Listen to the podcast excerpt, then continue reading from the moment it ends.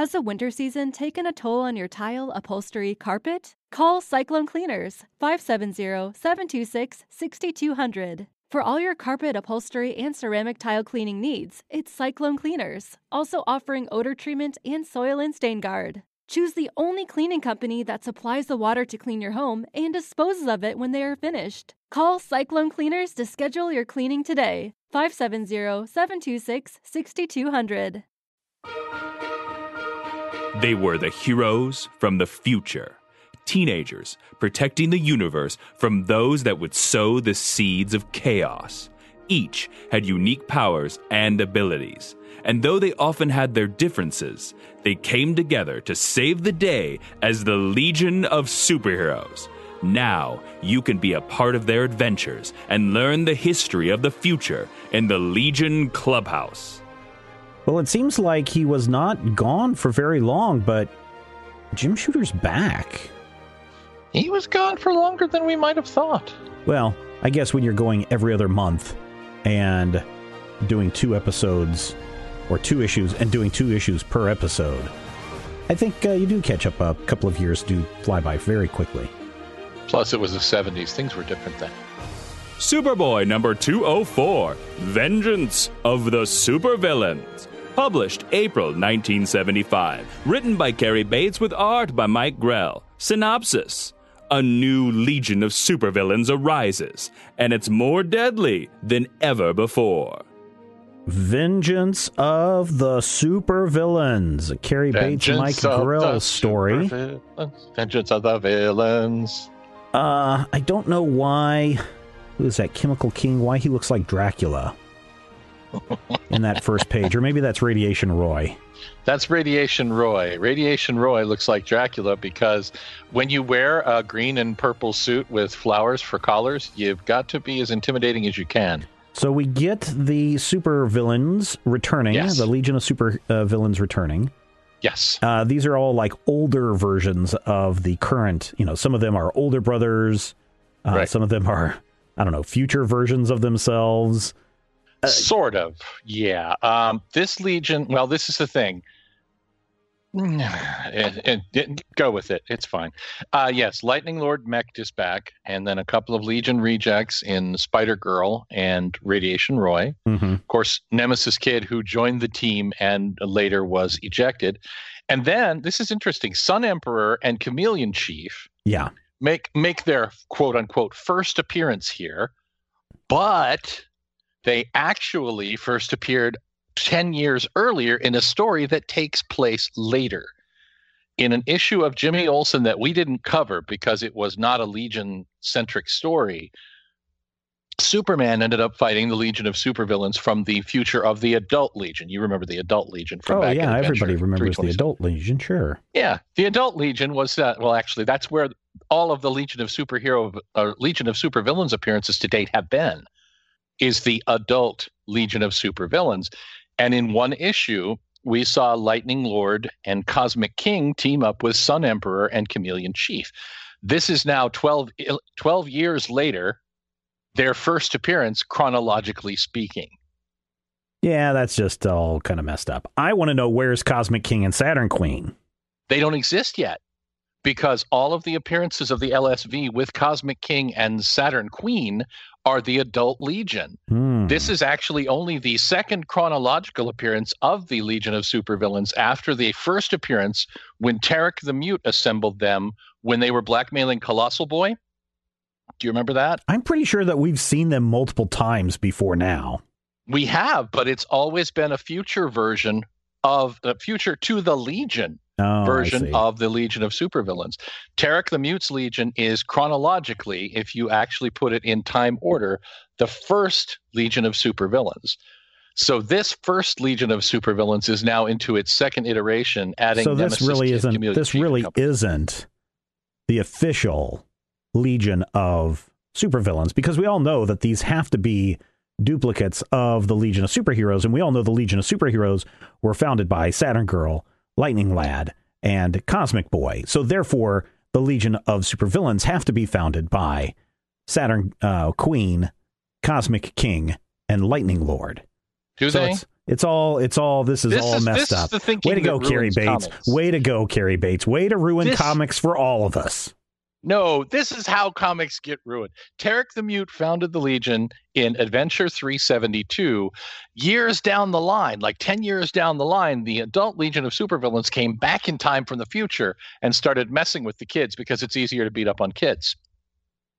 It's like that question Would you rather fight one horse sized duck or 10 duck sized horses? It's nothing like that. Anyway. yes, it is. anyway. Would you rather fight your own evil brother or a 12 year old version of your own evil brother? No, it's not the same. It's exactly the It's same. totally the same. not the same. Uh, I want to know who who is Doctor Larks Kenrick. I believe that's pronounced Henry Kissinger. Is that who it's supposed to be? No, but I think that's kind of what the the place and time is. because we're well little- past Henry Kissinger doing his big stuff with Nixon and stuff. This is 75. I mean, I don't know it's that far past it, but yeah, it, it's basically uh, somebody who goes around and does, you know, stuff in the future. Well, I His just was fierce wanting- dedication to the cause of peace. I was just wondering if if this is supposed to be based on someone real because of the way that he's drawn so different from No. everyone else. He looks like I don't know, he looks like John C. Dvorak, to be honest.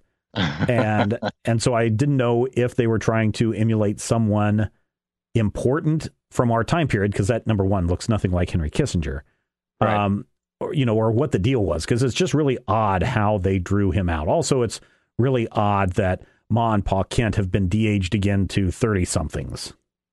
That that actually happens. I think we actually discussed it. We discussed it When when it they went from their, you know, like their 60s down to like their 40s, but man, they they have been de-aged again to where we're really getting a, a Tom Snyder, uh, not Tom Snyder, Tom Schneider. No, Uh, John Schneider, John Schneider uh, a looking. sexy John Schneider, and Annette O'Toole kind of yeah. I mean, we really are in, in the way that they're drawn in a couple of these in, in these pages. So it's really weird that they keep de-aging Ma and Pa Kent. It's going to be weird when Superboy wakes up one day and Ma is the same age that he is. Well, fortunately, Ma tends to die a lot, so the odds of her waking up younger than him before she dies are relatively low. I don't know. It's just kind of weird and creepy. Also, uh, why uh, Mon-El has come back for vacationing. Mhm. You know, if he can come back from the future to the past, Mhm. can't he just go visit his own family back on his planet? See, that's a question, and I don't know if there is an answer to that. I mean, his planet hasn't blown up. Uh, Daxam? I thought Daxam.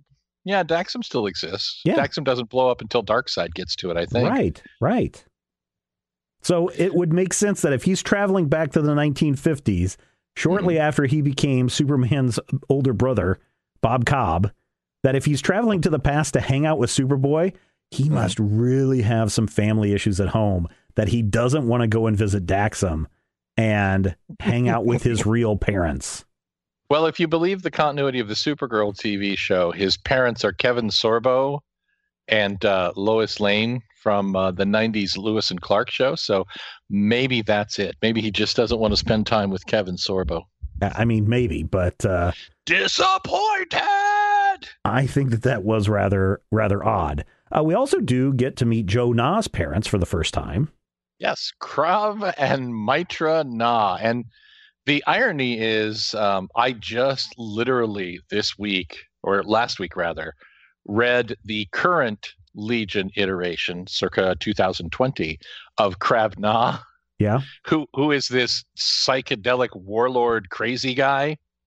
He is the High Warlord Krav, and here he's basically Ward Cleaver cooking his boy Jo a veggie steak, and it's it's it's a little cognitive dissonance for me. It is. And hey, remember, kids, it is no longer the 60s, but it is the 70s.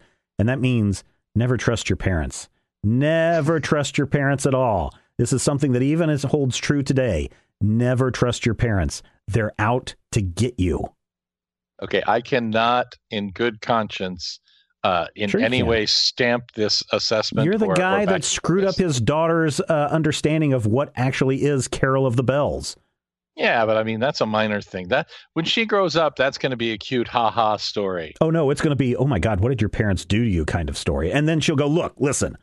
I understand I'm a little messed up because of my dad, but at least my parents never shot me with a hypno ray gun and made me fight my make believe brother from the future. and then everyone will be going, "Oh yeah." So apparently the the Legion of Supervillains have this weird cockamamie plan where they're going to go kill uh, the greatest diplomat that ever lived. Right. And they're going to do it by taking out the three most powerful members of the Legion of Superheroes. Nudge, right. nudge, wink, wink. Uh, well, by having Ma and Pa Kent. They all have X-ray vision. Yeah, by having Ma and Pa Kent uh, zap Mon-El and Superboy into fighting each other to the death, or at least until they hit each other in their glass jaws. And then uh, Mr. and Mrs. Nah are going to poison their son and give him the knockout pills. In fact, Ma in one uh, uh, troubling panel says, "I gave him a double dose." Yeah, Ma Ma Na. Yeah, Ma Na. Ma Na Ma Na. Do, do, do, do. But nonetheless, yes, she gives her son a double dose, probably because of his glorious sideburns, uh, knowing that he'll need an extra hit to take him down because yeah. he's Ultra Boy. Yeah. Uh, then we get back to the uh, Legion of uh, Supervillains headquarters where they're laying out their plans. And, and you know, just laying are, out. I mean, you know that people are evil when they slouch. People who slouch yes. are evil. That's how you know they're evil. And yeah, we get introduced. Nemesis Kid is just disrespectful to everything, including that chair. Yeah, we get introduced to Chameleon Chief, which should give us an uh, an idea of what's going on, and also Chameleon Kid is there as well not at the Legion of Supervillains headquarters, but guarding this trophy that is going to be given to uh, Mr. Larks Kendrick uh, the very next day. Uh, Intergalactic Charles DeCall, we'll call him. Yeah, yeah. And uh, so they're guarding this thing because they think that somebody might smuggle a bomb in on this thing. But because none of the Legion of Superheroes have X ray vision, and apparently none of the facilities as you're bringing things in. I mean, look, think about security today. Right. We walk, when we go to an airport, we send all of our baggage through an x ray machine. We have to walk through a metal detector. And in some cases, depending on who you are, you may get pushed over into that uh, uh, low dose radiation uh, x ray machine that does a scan of your entire body. You would think a thousand years from now, as you're wheeling in something, it would just pass through some kind of security system that would have x rays, that would have uh, you know, we have those little wipes that you wipe down to see if there's any explosive material on your body or on your baggage. I think Legion of Superheroes are very, very lax in their security. They like to pretend that they are all high tech and uh, and know what's going on and will protect the universe, but their security is, is super, super lax in the future, and that's a shame. That is really a a bad thing. Well, I, I, I, will give them credit for two things, and I think we have to take this into account. Uh, security, especially you know things like entering public buildings or going into the office or going to the airport, is a completely different matter in 2020 than it is in 1975. So I will give them half credit there, but I do agree with you. There should be some sort of system, and you could set up a camera and aim it at uh, the cosmic uh, tuning fork that they're going to be giving to Dr. Larks Kendrick, uh, father of Anna Kendrick, by the way, little known fact. But I don't know. I, I, I have to agree with you that this is a really lax security because all of a sudden the table underneath the thing is like, "Hi, I'm Chameleon Chief." Yeah. Oh, that uh, that podium that they shipped it in on. Yes, they checked the statue, but did they check the table underneath? No, and that's why I'm here. Interestingly, though, Chameleon Chief, we discover, has not only the ability to change his shape, yes, but to alter the shape of other objects by touching them, which that's weird. That is weird. And I wonder if the question I would have is is he doing this through an illusion? I mean, if you touch the little uh, stand that is there, would you feel the four feet of the of the stand, or would you feel four sides of a box if you touched it? So, is it an illusion? Isn't it a projection like what Princess Projectra might do, or is he physically changing the structure of that object because that even brings up some weirder uh, connotations and weirder problems uh, down the line. In this case, it is in fact, according to the DC Wiki and Who's Who in the DC universe, molecular reconstruction powers. Wow. Okay. Which which does bring up an interesting point. Uh, we asked, where is Cosmic King? hmm You don't need him. Cosmic King's power is the same power that Chameleon Boy has here, or Chameleon Chief rather, has as an afterthought, uh, which I think is fascinating. But then again, Chameleon Chief, even by the standards of the Legion of Supervillains, is super minor. Yeah. And I think this may be the most time he spends in the spotlight. hmm I don't know if he ever uses his ability to reshape matter again. I think he got a cease and desist from Element Lad. That's interesting. Mhm. A couple of episodes ago, I asked, "Where's all the support personnel uh, in the Legion headquarters?" And, and it is confirmed here that everything is automated. Uh, the sanitation system is all controlled by robots.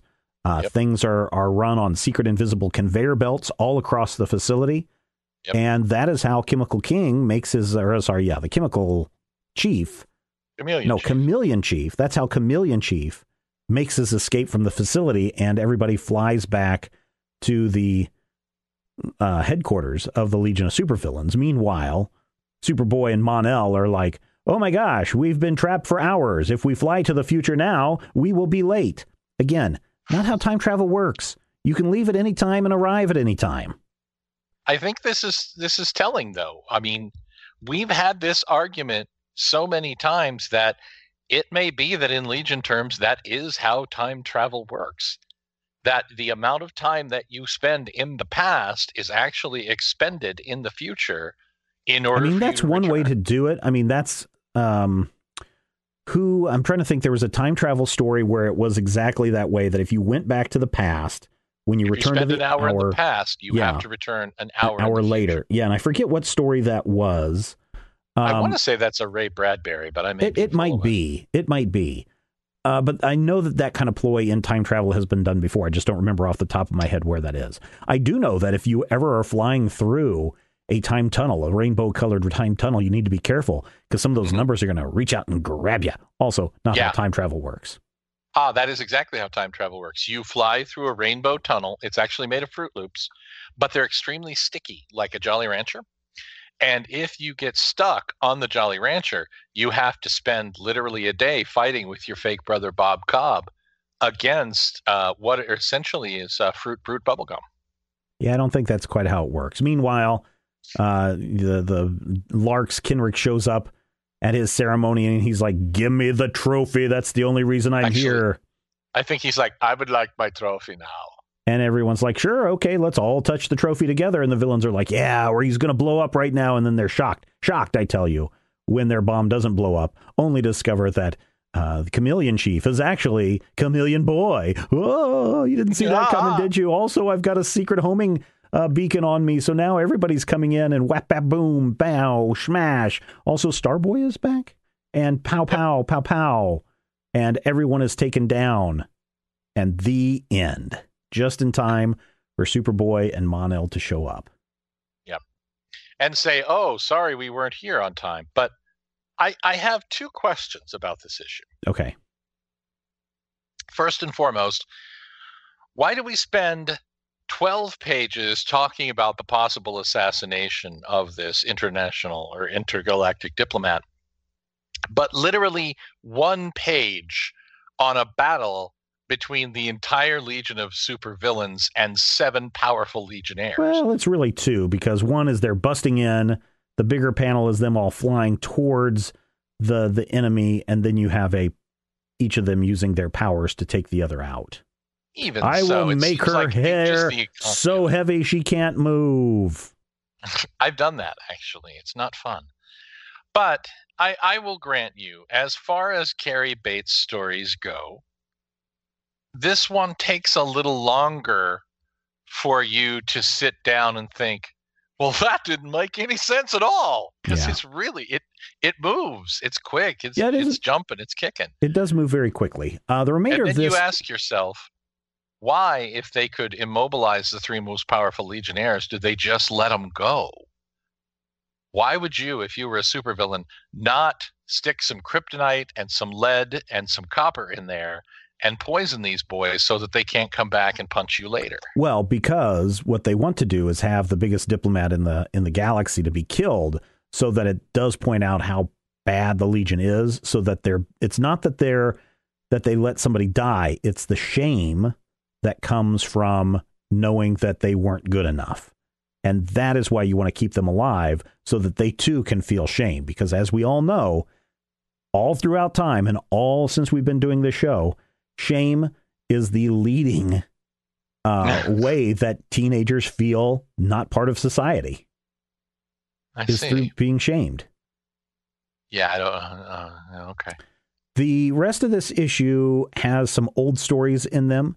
Uh, there's Yep. Lana Lana's detection kit that features an appearance by uh, Chameleon Boy, and then there is one that I don't remember. I'm, I know we've read it. Uh, Mhm. The Evil Hand of the Luck Lords. I remember the Luck Lords, but there are pages in here that I don't remember from that original story that we read. See, and that's the interesting part about reading these, especially we're not reading these in, you know, big clumps necessarily. We're reading them a couple of issues at a time. I remember part of the Luck Lord story. I remember Yeah, we had a big discussion on luck and and the perception of luck and and those kinds of things. Yep. But there's bits of this story where I'm like, I have no idea. I do not remember this crazy panel with uh, Chameleon Boy with a, a, a crystallized Proty on him. Yeah, it was way, way back in Adventure 343. And it actually, uh, as far as I can tell, usually if you have something that changes, Mhm. people make a big deal about it. As far as I can tell, I didn't go back and compare panel for panel. There's no changes in the reprint. Okay. It's just this weird, you know, two part story where, hey, it's bad luck. Oh no, what's going to happen? But I believe, if I'm not mistaken, wasn't this the one that ended with. Didn't Adventure 344 end with uh, Bouncing Boy getting his powers back again for the 13th time? Because he was one of the unlucky Legionnaires. Oh, right, who right, lost his right. powers. Yeah, I don't know. I, I just I really do not remember this story. Yeah. So it's really weird. I remember the Luck Lords, but not this story. Well, maybe like maybe that's ago. maybe that's for the best. Yeah.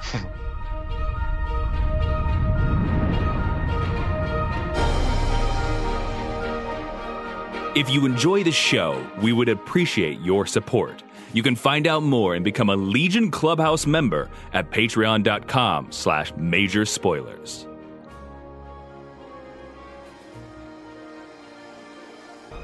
Superboy number 209 Who Can Save the Princess? Published June 1975. Written by Jim Shooter with art by Mike Grell. Synopsis Can anything save Projectra from the pain plague? Jim Shooter is back in Superboy 209 and he's telling some Legion of Superheroes tales. Yep. And it's amazing because the last time we talked about Shooter, which for me feels like less than six months ago, but for most of us, and maybe it maybe it's been over six months or a year that you've uh, when we talked about Shooter exiting and all the things that he went through uh, at his time as a writer for DC. What did Jim do when he left DC? He just kind of went off and did nothing, right? I mean, he was working at a service station or something. he essentially retired from comics for a while, which is really kind of interesting because he started writing when he was 13 and retired when he was 18. I believe when he initially left DC, he went to Marvel Hmm. briefly and was Mhm. at Marvel in the production department. But yeah, uh, he graduated high school in like 68 or 69. And then he went to work at Marvel briefly and I- think he retired from comics because he was at uh, he was in college Mm-hmm. and he was still doing some stuff, but I think he completely disappeared by 71 or 72 and then came back to comics uh, thanks to the editors of the Legion Outpost fanzine. They actually contacted him for an interview in 74 or 75 and talked him into pitching DC on working for them again Mm-hmm. and so he actually came out of rest- came out of retirement to write the Legion again. Yeah, this is uh, Mike Flynn and Harry uh, or Borties. I think Brotches or Brutch. I, am not exactly sure how to pronounce it. Yeah. B R O E R T J E S. Yep. And so that's kind of cool that these two kids would uh, go out and say, Hey, we love Legion. Have you ever thought about getting back into it? And Shooter, after they leave, is just scratching his chin and winks at the audience and says, hmm, Maybe, kids. Maybe. maybe. And so now, do we know anything about uh, how easy it was for him to come back to DC if they were welcoming him, welcoming him with open arms. I know we've had uh, some of the people that chased him out are not part of the company anymore. Mm-hmm. But do we know that people were just like, "Oh my gosh, Jim Shooter, yeah, we want you back," or was it like, "Yeah, sure, kid, you can you can write some more Legion stuff"? Well, I believe, if I'm not mistaken, he actually applied to both Marvel and DC. Ah, okay. And DC said, "Hey, you can write Superman. Hey, you can write Legion," and he literally went there. Uh, from what I understand, he had previously, when he initially started working, he was working under Mort Weisinger. Uh-huh. We talked about Weisinger and Weisinger's retirement. Apparently, working with Murray Boltinoff was not as positive for him as it was working for Mort Weisinger. So this second shooter era has some stuff coming up. That's some stuff and some stuff that we'll get to when we get to it. But apparently, he had that same problem with his Superman editor because he was working under Julie Schwartz. Hmm, mm-hmm. So it was one of those things where they gave him a, you know, he had what he felt like it was a better opportunity to come work at DC and ended up working for two guys that he didn't really get along with. Yeah, that's too bad. Yep. So anyway, in this story, Princess mm-hmm. Projectra's uh, ship has crashed or is coming down really hard, and it's mm-hmm. up to the incredible strength of Timberwolf to throw a lasso around a giant spaceship and keep it from crashing? Yep. That is the power of Timberwolf, my friend. The power of the wolf. I mean, I've seen some wolves do some pretty amazing things, like wolf power. Totally bring back the the uh, the ecosystem of the Yellowstone National Park, but I don't think I've ever seen a wolf, whether one from the mountains or one from the the woods, take a big old lasso as a plane is crashing, and then lasso the ship and save it, and then in the very next panel panel utter the phrase, "I guess even a princess is still a woman driver." Oh, oh, that that feels so out of place. That feels out of place for 1975. But eh, I don't know because I know in 75, even into the early to mid 80s, the bad woman driver stuff was still very much a, a trope, still very much a joke, and still very much something that was said a lot. So. I can see that still being a thing, but man, that is something that is not appropriate uh, to say. And then Karate Kid is just looking at Timberwolf like, yeah, bro, I feel ya. Even though she's my woman, I'm not going to say anything except, I. And then he goes and they're like, oh, Princess Projectra, what has happened to you? And she's like, I'm tired. And then she falls asleep. She collapses. She's ah, and she falls and she nearly dies. And Karate Kid catches her. Now, does she have the Romulan fever still? Is she this an after effect of the Romulan fever? fever? No, it was Rigel fever. Oh, Rigel fever. That's right. She got Rigel fever. She got Rigel fever. Anyway, no, this is a different fever. Projectra, coming from a very backwards planet, did not get uh, the proper vaccinations as a child, and so is extremely susceptible to infection. And so, uh, what has happened is she has caught this. It's called what is it called? The pain. The pain. The pain plague. plague which is which super sounds crazy. Like it sounds like a black metal song, you know. You'd be like, "Pain plague, pain plague."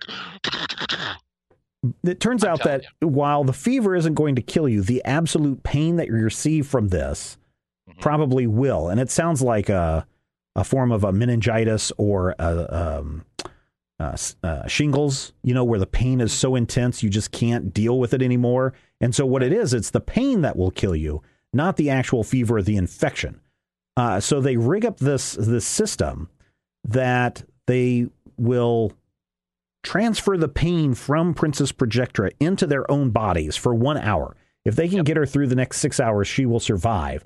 But the pain is going to be so out of control. And so, speaking of out of control, Timberwolf is like, "I'll do this," rah! and then he goes all Wolverine on yeah. the uh, on the room, just tearing things out with his claws and saying "bub a lot" and ripping off the clothes of a Karate Kid, which becomes somewhat interesting when they wrestle each other down onto the ground.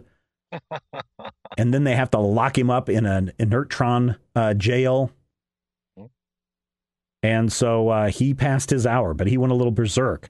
And so now Karate Kid, because his uniform's all torn up, he's got to put yep. on a new uniform, or really wow. his new old uniform. Yeah, his uniform from uh, issue 193 that he wore for a minute and a half. But Which it looks pretty cool, honestly. Is it's a great uniform. It is. And for all the complaints about why would a martial artist have a high collar, it's such a great look that I just I don't care. I don't. I, I don't care. It's the 30th century. If you look that fly, you can have all the high collars you want. Yeah. So uh, actually it's going to be Saturn girl who's going to go next, and so mm-hmm. they put her in some kind of weird bondage outfit so that well, she doesn't go crazy. from yeah, they have to keep her from projecting her powers, and she points out that she could send Karate Kid out on a destructive rampage or order him to kill her. And you know, with his mighty super karate powers, which uh, shooter's back, so these are the most powerful powers in the Legion. By the oh, way, oh yeah, we'll we'll see his mighty super karate powers could kill her. So she has to be in a bug eyed bondage suit that she just happened to have lying around. I guess. I mean, it's sensory deprivation plus chains, and then this way she's going to be able to take on uh, the power completely. And yeah what she and Garth are up to in their own spare time is none of our business. It's really They're weird. I mean, it's just really weird. Uh, meanwhile, Superboy is flying from the vast reaches of space, trying to save.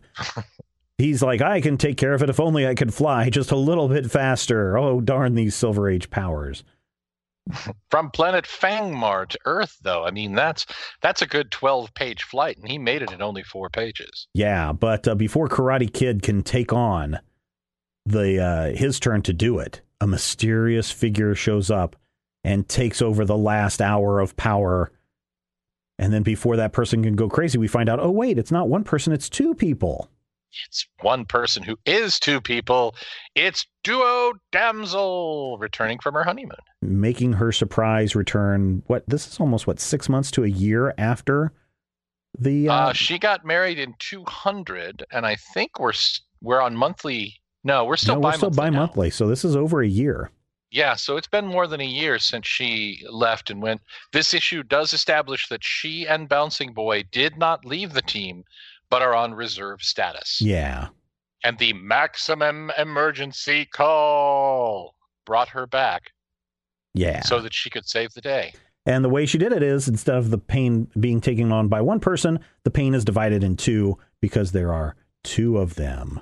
Yep. Shared pain is pain halved. Yeah, and then like at that. the end, Princess Projectra wakes up. I'm really, you know, I'm I'm kind of disturbed that every time we see Princess Projectra, she is suffering from some delusion or some fever or some something that is causing her to be passed out, knocked out, not in her right mind. Yeah. And that that's just really weird that she becomes the oh, who do we need to make sick this week? What's Princess yeah. Projectra doing? Let's make her do it is really weird. And I'm not sure it's... I understand the thinking process. I mean, this is like the third issue or something where she's uh, been this way.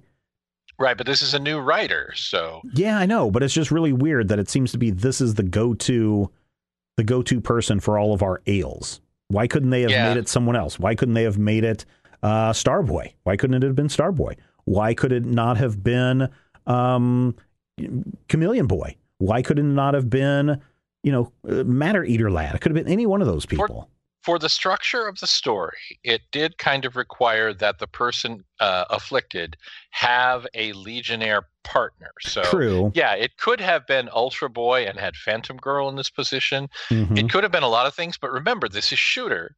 And Shooter created Karate Kid, yeah, loves Karate Kid.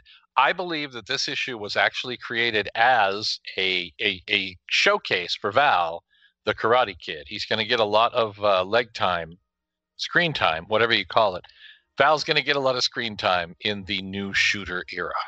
Oh yeah, no no doubt about it. But I mean, he doesn't really do anything here. He's kind of shoved out of the way, and um, he took his shift, and then he sat there and he he took away his power. But Superboy's uh, invulnerability made it impossible for him to take a shift on the pain plague. Yeah, he couldn't do it. Yeah. Anyway, that was that story. Now and then we let's transition.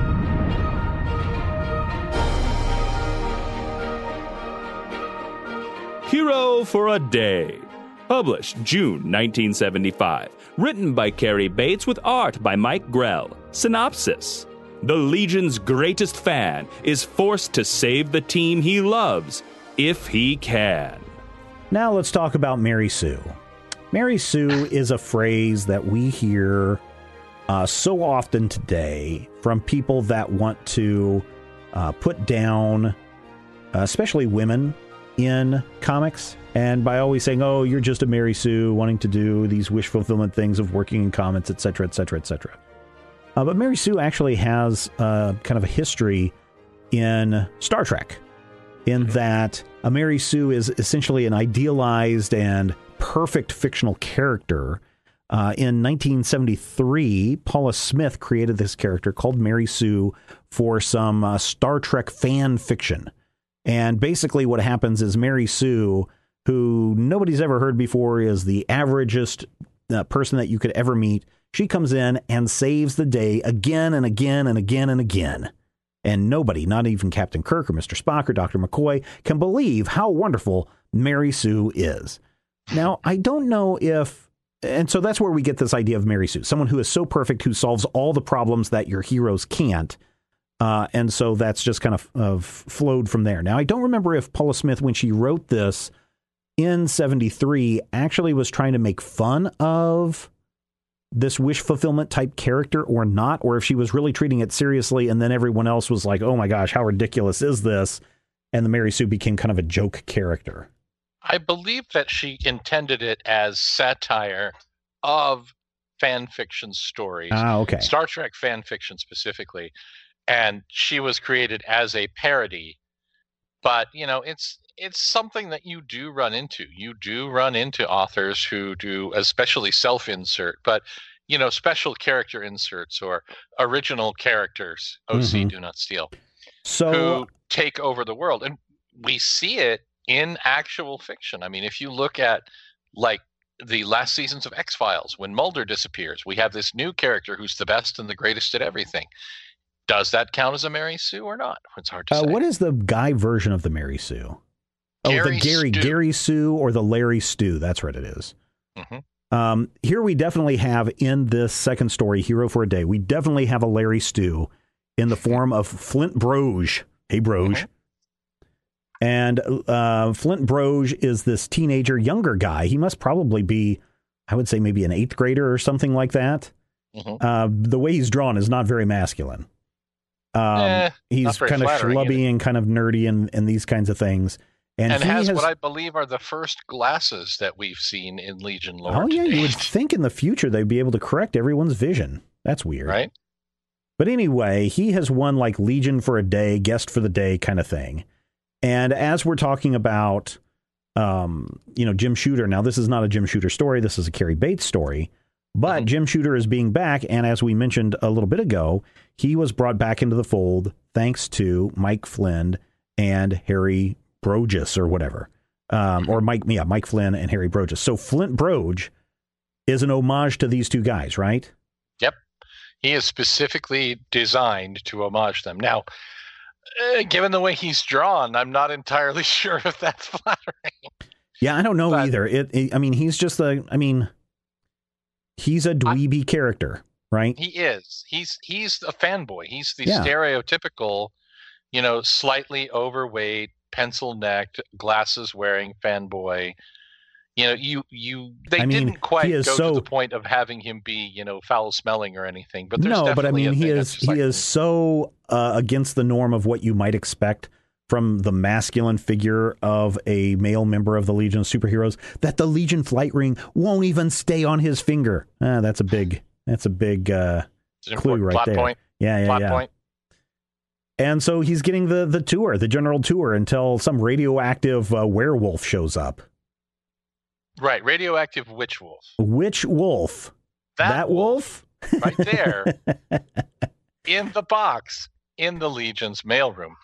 And we do get Again, if the po- they try to blame the postal service, but really if their own security was just working in this facility, they would know, hey, there's a werewitch right witch there in wolf. that box. Interestingly, though, we get like half a page of Sunboy explaining how fan mail to the Legion works. Yeah, And I'm like, whose job is it to read these things? Cary, Yeah. Cary Bates or Cary whoever's Bates, the that's what it editor is. at the whoever's doing the letters column in this issue. That's ha- who has to read them. They refer to it as the Federal Postal Service, which is weird because I think Earth has just the EarthGov. Would Well, that still be considered No, federal? because in the previous issue in 208, they are signing the United Federations of Planets Declaration. That's what uh, that's what Lanks uh, uh, Larks Kenrick was doing was Right. creating the United Federation of Planets. Uh, it was only 12 planets in size, but he was Right. creating the I think it's just called the United Federation or something like that. But it's it sounds still so Star Trekky that you can't ignore it. But this uh, this crazy werewitch, Witch Wolf. that wolf, the it has some kind of radiation Yep. that's going That's to kill going you. to kill them all. and apparently and the radiation Metropolis and kill everyone. Yes, how does this creature how does this creature exist on its own planet unless everything on that planet is radioactive? Because if it's going to contaminate? It has 12 foot long fangs. Yeah, I don't know. This is all kinds of crazy. And, you know, Cosmic Boy goes in and says, I will solve this problem with magnets. And of course, that backfires and, and doesn't work because apparently the, the Witch Wolf is all kinds of, I will reverse your, your uh, powers on you. Even, even, um, who else tries to go in? Uh, Wildfire's Wildfire. anti-energy. Yes, his his anti energy doesn't work. It just turns to regular energy. Shrinking Violet goes in and she thinks she's going to be able to do it, uh, but she just grows in size until she bumps her head. And then it's only before Saturn Girl says she's going to go in and do it, which you'd think that if, you know, she has mental power, she doesn't actually have to go into the room. But good old Larry Stu goes rushing in and says, No, you guys, look, it's all an illusion. I figured it out and you guys didn't. Turns out that because his ring didn't fit on his finger, it fell off, and whoever was trying to target the Legionnaires was targeting them through their flight rings. Which is really pretty ingenious. I mean, it is, but it's kind of a far stretch uh, for I the don't know. We never find out like who it is. that's the cleverest part of the story. No, and it's a Cary Bates story because so not only do we not find out, nobody cares once it's done. we just move on. Somebody literally tried to murder the Legion and everyone in Metropolis, but we're not going to follow up on that because we've got to take Flint on, you know, another tour, and maybe he's going to get kissed by some girl Legionnaires. Yeah, I don't. I again, there's some awkward panels in this issue because the very last panel, uh, Sunboy is saying, "But for now, we still have an honored guest to entertain. If it weren't for him, we'd all have been out of luck." And then Cosmic Boy is like, "Hmm, looks like young Flint's luck is just beginning." At the meantime, a shrinking Violet and uh, Saturn Girl are giving him smooches on the cheek, which I don't know what the implication is of that. What It's smooches. It's, is it it's- just it's smooches? I mean, it's just the beginning. It's the Legion. It's smoochies. You I think it's probably supposed to imply more than anything. Or, I think it's supposed to imply more than smoochies. well, that's because you are an evil perv in the 21st century, and this is a comic from 1975. In 1975, I would have thought that exact same thing. Well, sure, but you were an evil perv in the 20th century too. So now I think that there's definitely you could take that implication if you wanted, but what it really comes down to once again is the female legionnaire who bumped her head to knock herself out is now here to kiss the cute boy and make him feel better. Eh, cute boy, sure. Yeah, sure, whatever. Anything, anything else from this issue that stands out? Because there really wasn't overall. These are just a couple of okay stories. Uh, it's good Mhm. to see Jim Shooter come back. I don't know if do we know if Jim Shooter in the first story, uh, who can save the princess, is he still doing his own layouts? And then Grell is so, on top of that or not? No, uh, Grell, I believe, is doing all of the art. Um, and the reason that I knew about Shooter's layouts was because you, if you actually go through the Legion archive books, Mm-hmm. they'll actually credit things, and they are no longer crediting uh, Shooter for layouts in this second run. So, Okay. um, what's interesting to me about this issue is not necessarily. I felt like the Shooter story was solid. I felt like it was a really good story, and I felt like Cary's was just kind of okay, but they really don't match. You have this, you get 10, 12 pages of this high stakes, someone could die Legion action. And yeah, there's some melodrama in there, and it's 1975, and we don't think anybody's going to actually die, but they just killed Invisible Kid three issues ago. So they could. And then we cut to this weird comedy story with this character who is literally drawn like a Bigfoot cartoon character. you know, it's it's a very it's a very bad match. The two stories don't feel like they go together. And again, I have to say that uh, Flynn and Birchies, whoever they are, wherever they are, I, I don't know if this kid was if he was made to honor you and I, if I'd be flattered. You know, if his name if his name was Pete Schleich Yeah. And he looked and acted like that. I don't know. I just I was a little disappointed. I mean, you know, the sidekick character going all the way back to Robin was created so that the reader would have somebody to identify with, right? Uh, so that they could be living these adventures not as Batman or not as Superman or not as Green Arrow or not as Flash, but as Kid Flash and Robin and Speedy um, and Superboy. And I think those are fine. And even I think that if the point is to, in this case of the story, if the point is to honor these two guys for bringing Shooter back, that's fine too. And I almost, I also think that there is nothing inherently wrong with a Mary Sue or a, you know, a, a Larry Stu, providing that everyone's kind of in on the joke. Uh, I think it becomes problematic when people take that too seriously. And this is 1975. This is a couple of years after the Mary Sue had been invented. I think everyone here, including the two guys, Mike and, and Harry, I think they're all kind of in on it. And so I think in this case, it kind of works out okay.